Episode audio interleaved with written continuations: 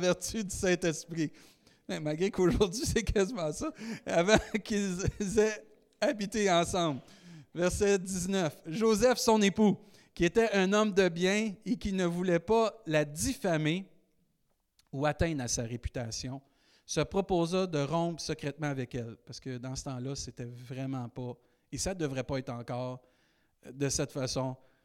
On a des relations quand on est marié, par la grâce de Dieu. Amen. Verset 20. Comme il y pensait, voici un ange du Seigneur lui apparut en songe et dit, Joseph, fils de David, ne crains pas de prendre avec toi Marie, ta femme, car l'enfant qu'elle a conçu vient du Saint-Esprit. Elle enfantera un fils et tu lui donneras le nom de Jésus. C'est lui qui sauvera son peuple de ses péchés. Tout cela arriva afin que s'accomplisse ce que le Seigneur avait annoncé par le prophète. Voici la Vierge sera enceinte, elle enfantera un fils, et on lui donnera le nom d'Emmanuel, ce qui signifie Dieu avec nous.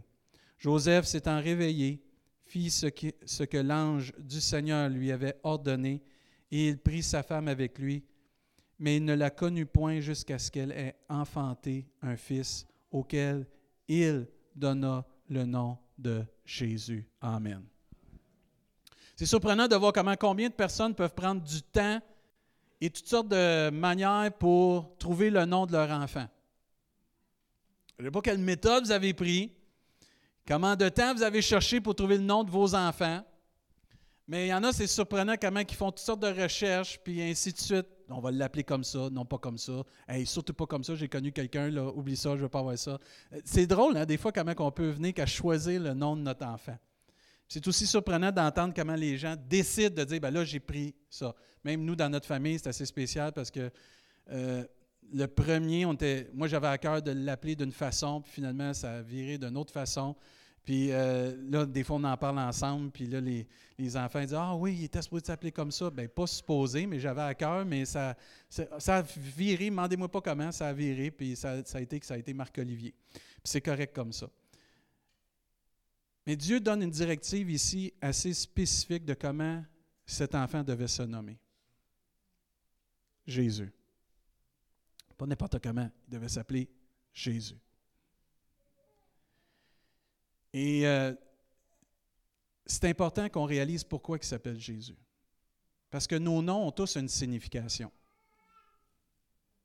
Mon nom veut dire bien-aimé, aimé de Dieu. Euh, Samuel veut dire, entre autres, Dieu a exaucé ou a entendu. Euh, Sarah veut dire princesse. Vous avez une Sarah quelque part, c'est une princesse. Peut-être pas dans son attitude, là, mais c'est une princesse. Michel veut dire qui est semblable à Dieu.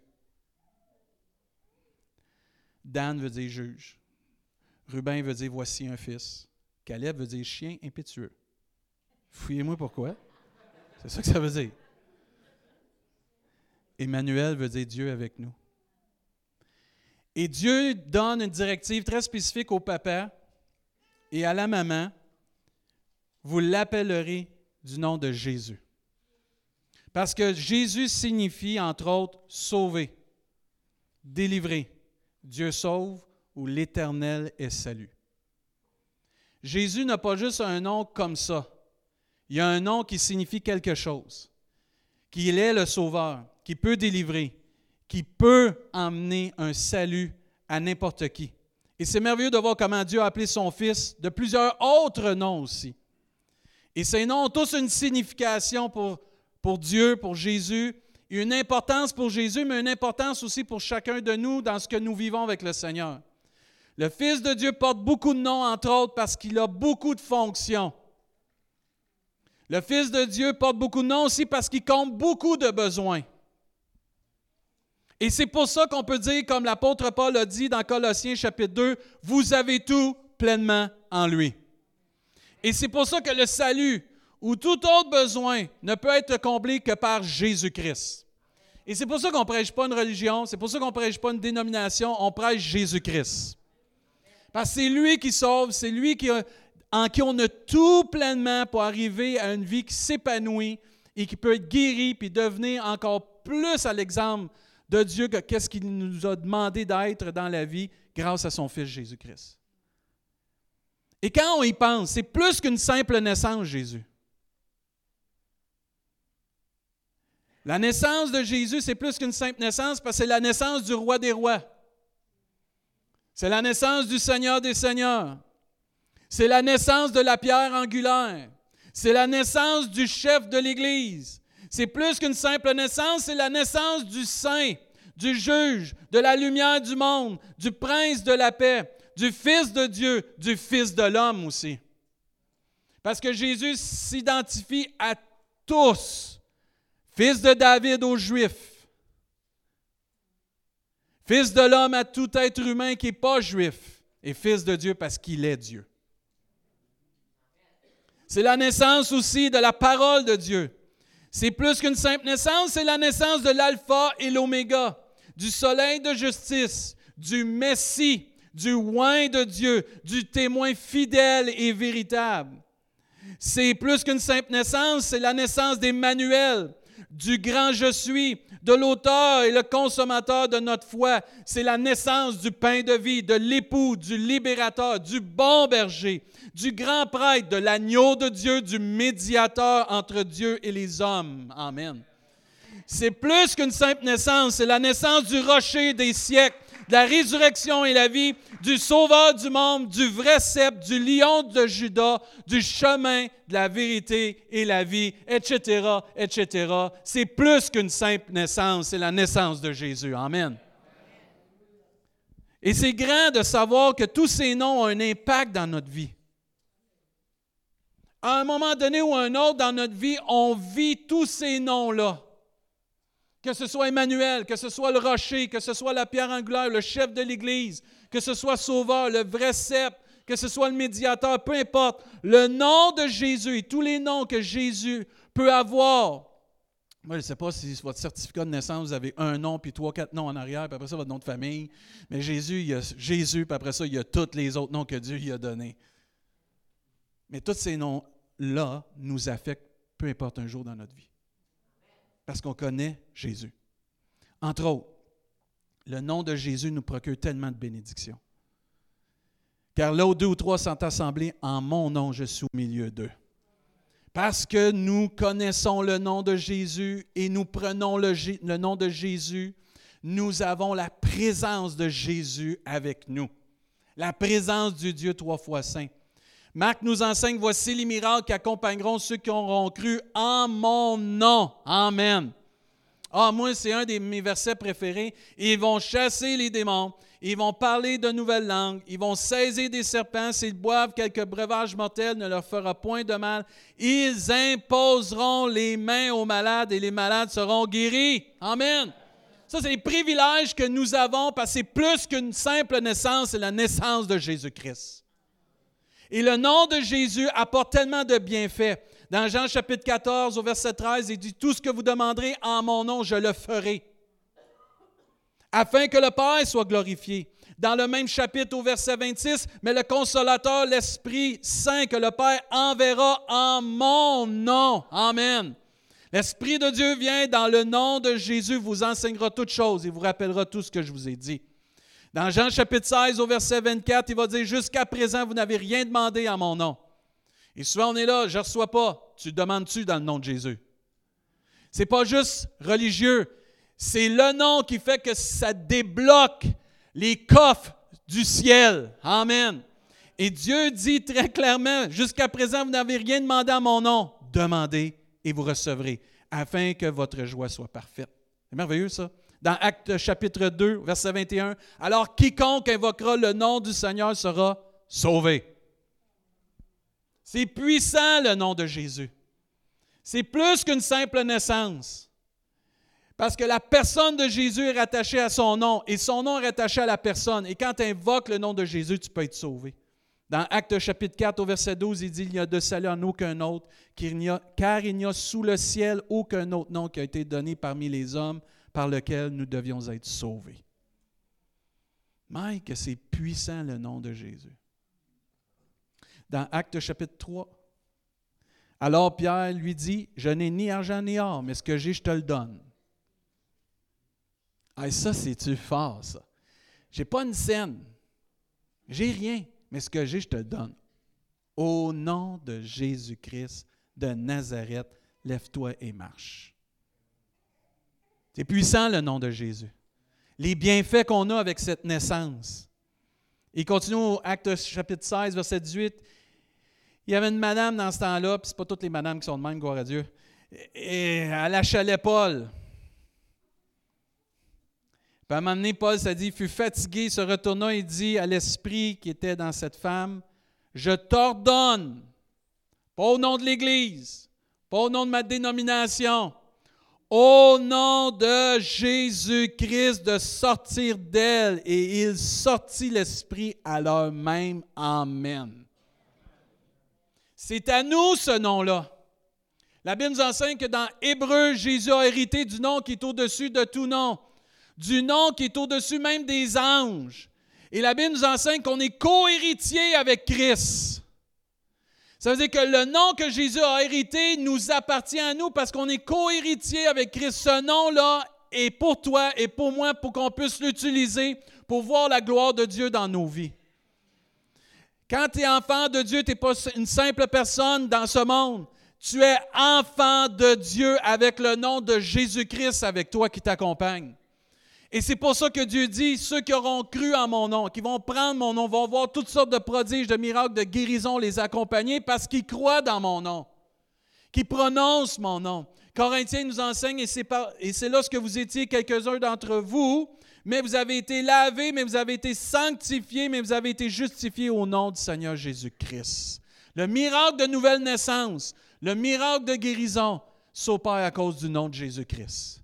C'est pour ça que c'est plus qu'une simple naissance. Et Dieu veut nous encourager dans 1 Jean chapitre 3. Et c'est ici son commandement. Que nous croyons au nom de son Fils Jésus-Christ. C'est important de croire dans le nom de Jésus-Christ. C'est important ce matin de croire que dans le nom de Jésus, je peux être guéri. C'est important de croire ce matin que dans le nom de Jésus-Christ, je peux être sauvé. C'est important de croire ce matin que dans le nom de Jésus-Christ, je peux être délivré ce matin. Que c'est important que je croie dans le nom de Jésus-Christ parce que je peux être exaucé de mes prières. Amen. Et c'est pour ça qu'à on prie, on dit au nom de Jésus. Amen. On ne fait pas juste dire, on prie, puis après ça, on dit Amen. Pour que ça soit exaucé, ça prend quelque chose. Le nom de Jésus-Christ. Amen. Il faut rajouter ça dans le nom de Jésus. Et lui ici, cette personne-là, Jean qui écrit ça, il dit, c'est ici son commandement que nous croyons au nom de son Fils Jésus-Christ et que nous nous aimions les uns les autres selon son commandement qu'il a donné. Philippiens dit, c'est pourquoi Dieu lui a aussi, euh, l'a aussi souverainement élevé, lui a donné le nom qui est au-dessus de tout nom. Il n'y a pas un nom qui est au-dessus de Jésus. Il n'y aura jamais un nom qui est au-dessus de Jésus. Afin qu'au nom de Jésus, Regardez bien ce qui est écrit. Tout genou fléchisse. Dans les cieux. Ah, ceux qui pensent peut-être que les anges sont au-dessus de Jésus, pas vrai. C'est faux. Tout genou fléchisse dans les cieux, sur la terre et même sous la terre. Il n'y a pas un prophète, il n'y a pas un pasteur, il n'y a pas un dirigeant spirituel, même enterré, qui est plus grand que le nom de Jésus. Il y en a un qui est au-dessus de tout, c'est Jésus-Christ. Et ça devrait nous exciter ce matin à louer Dieu, à rendre grâce à Dieu parce que c'est plus qu'une simple naissance.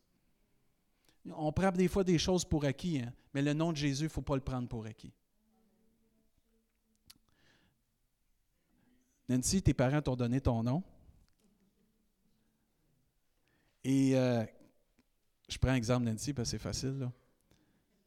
Dieu, Dieu a fait que tu t'appelles Nancy parce que tes parents t'ont appelé Nancy, mais en même temps que tes parents t'ont appelé Nancy parce que tu es leur fille, pour moi, tu n'es pas Nancy, ma fille, tu es Nancy, mon épouse. Le nom que nous portons dans nos relations avec les autres, c'est différent. Pour les parents de Nancy, c'est leur fille. Mais pour moi, ce nom-là c'est mon épouse. Et Jésus a un nom qui pour toi peut signifier quelque chose, mais pour un autre peut signifier d'autres choses. Pour certains, Jésus, son nom ne signifie pas grand-chose. Une religion, quelqu'un, personnage de la Bible, un jour qui est venu. Historiquement, c'est prouvé, mais que c'est un simple prophète. C'est un homme qui avait un grand cœur, qui a fait du bien. Mais pour quelqu'un qui connaît Jésus-Christ comme son sauveur, le nom de Jésus a une toute autre signification, toute autre importance. Et tout dépendant de la relation qu'on a avec cette personne-là, le nom qui a été donné change. La relation n'est pas pareille. Parce que les parents de Nancy ont une relation avec elle, père, fille, mère, fille, mais la relation que moi j'ai avec Nancy, c'est époux, épouse. Mais c'est le même nom, mais la relation est différente. Et c'est à se poser la question ce matin, qui est Jésus pour moi? Quelle relation j'ai avec Jésus? Est-ce que c'est quelqu'un que je suis comme ça? Est-ce que c'est juste un disciple de Jésus comme ça? Est-ce que c'est quelqu'un, Jésus, que vraiment je chéris dans mon cœur, que c'est plus que juste quelqu'un, c'est mon sauveur, c'est mon Seigneur, c'est celui que je chéris le plus? Quelle sorte de relation que j'ai avec Jésus va déterminer quel degré d'adoration, puis de louange, de service, de consécration que je vais vivre ici-bas et même dans le ciel. Et c'est pour ça que le nom de Jésus, peut-être pour Joanne, ça a une signification, peut-être pour Michel une signification, peut-être pour moi une signification, mais peu importe. La meilleure signification, c'est la signification que Dieu a donnée, Sauveur libérateur, l'éternel salut. Si c'est autre chose que ça, il faut se poser une question ce matin, une sérieuse question. Parce que ma relation avec Dieu devrait être plus que juste je connais Jésus. Non, je connais personnellement Jésus. J'ai une relation intime avec Jésus. Je suis béni de connaître Jésus. Je ne sais pas si vous êtes comme moi, mais la naissance de Jésus me rappelle tellement le commencement. Et quand le commencement a été de cette naissance, moi, tout le long que je me préparais ce matin, euh, j'ai goût de faire ce qu'ils ont fait quand Jésus est né. Et ça nous dit dans Luc, parce que ça te rappelle tout ce qu'il a vécu au début. Mais l'ange leur dit, parce qu'il parlait au berger, N'ayez pas peur, car je vous annonce une bonne nouvelle. Combien de vous, vous aimez ça, des bonnes nouvelles? Gloire à Dieu. Qui sera une source de grande joie pour tout le peuple. Tout le peuple. Aujourd'hui, dans la ville de David, il vous est né un sauveur qui est le Messie, le Seigneur. Et voici à quel signe vous le reconnaîtrez. Vous trouverez un nouveau-né enveloppé de l'ange et couché dans une mangeoire. Et tout à coup, ah là, ça, c'est qu'est-ce qui stimule mon cœur ce matin? Une foule d'anges de l'armée céleste se joignit à l'ange. Ils adressaient des louanges à Dieu et disaient Gloire à Dieu dans les lieux très hauts et paix sur la terre et bienveillance parmi les hommes.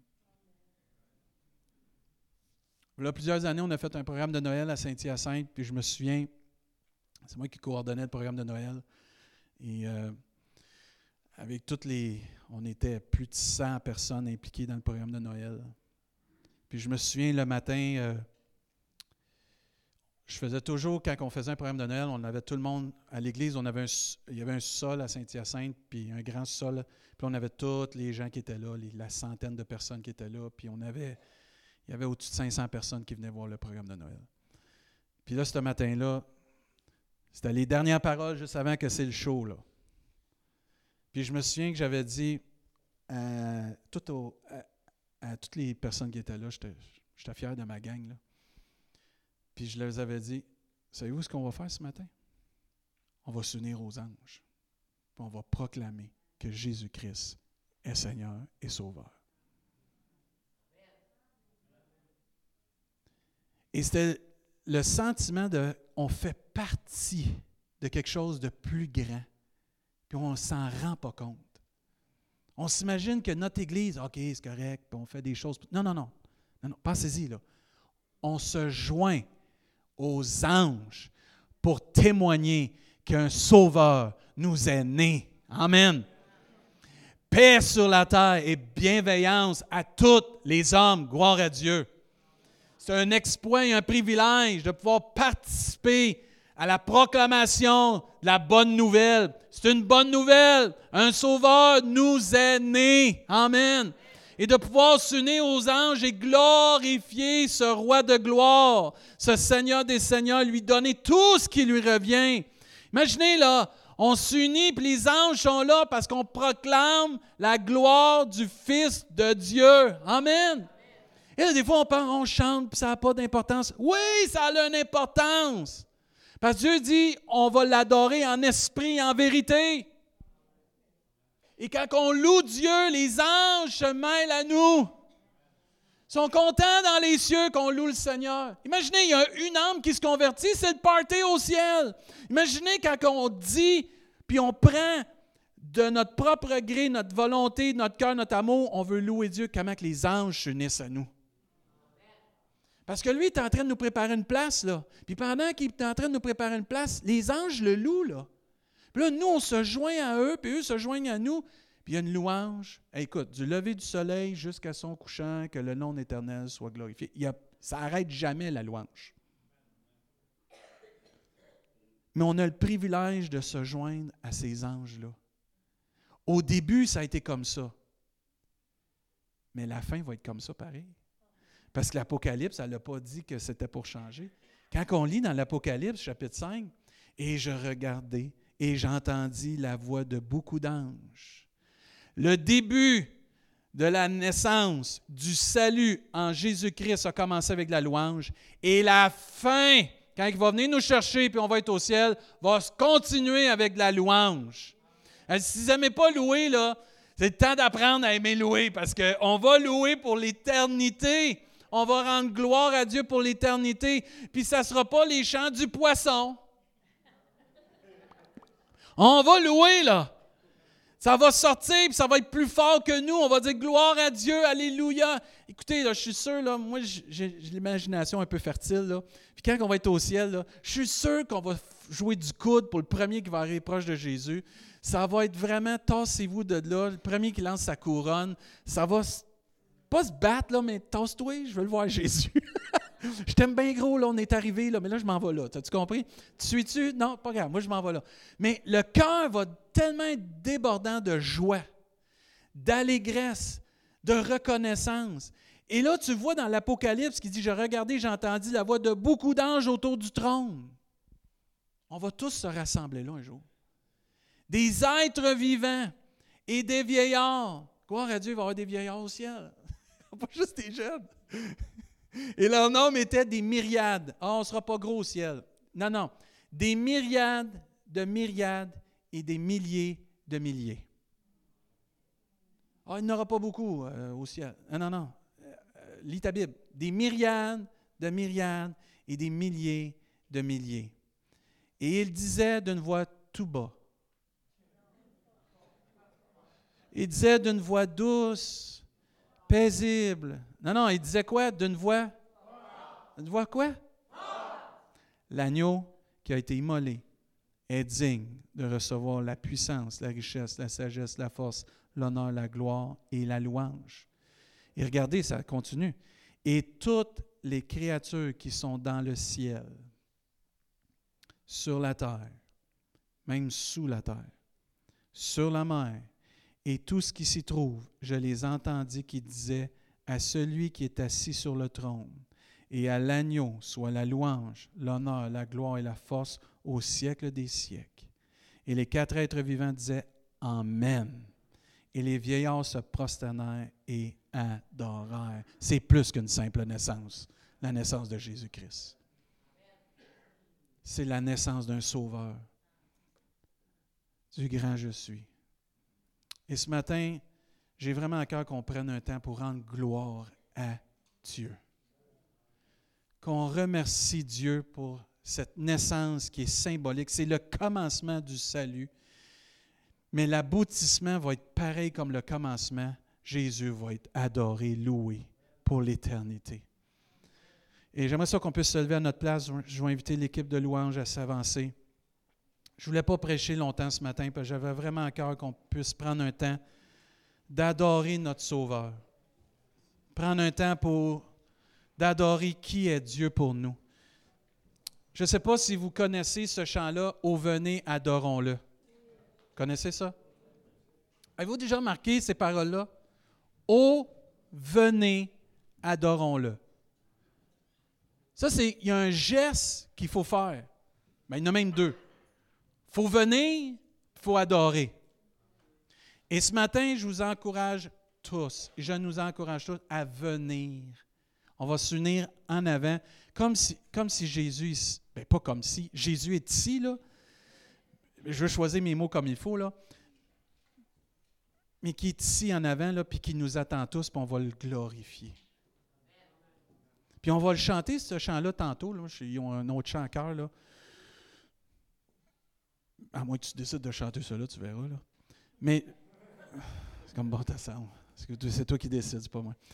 Euh, mais j'ai vraiment à cœur qu'on vienne adorer Jésus.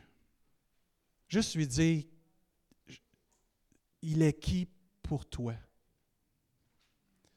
si c'est un grand médiateur parce qu'il a tellement guéri de, choses, si c'est quelqu'un qui t'a guéri dans ton, dans ton âme, tu es le grand médecin, celui qui t'a sauvé, tu es juste en admiration parce que c'est le roi de gloire, le Seigneur des Seigneurs, peu importe.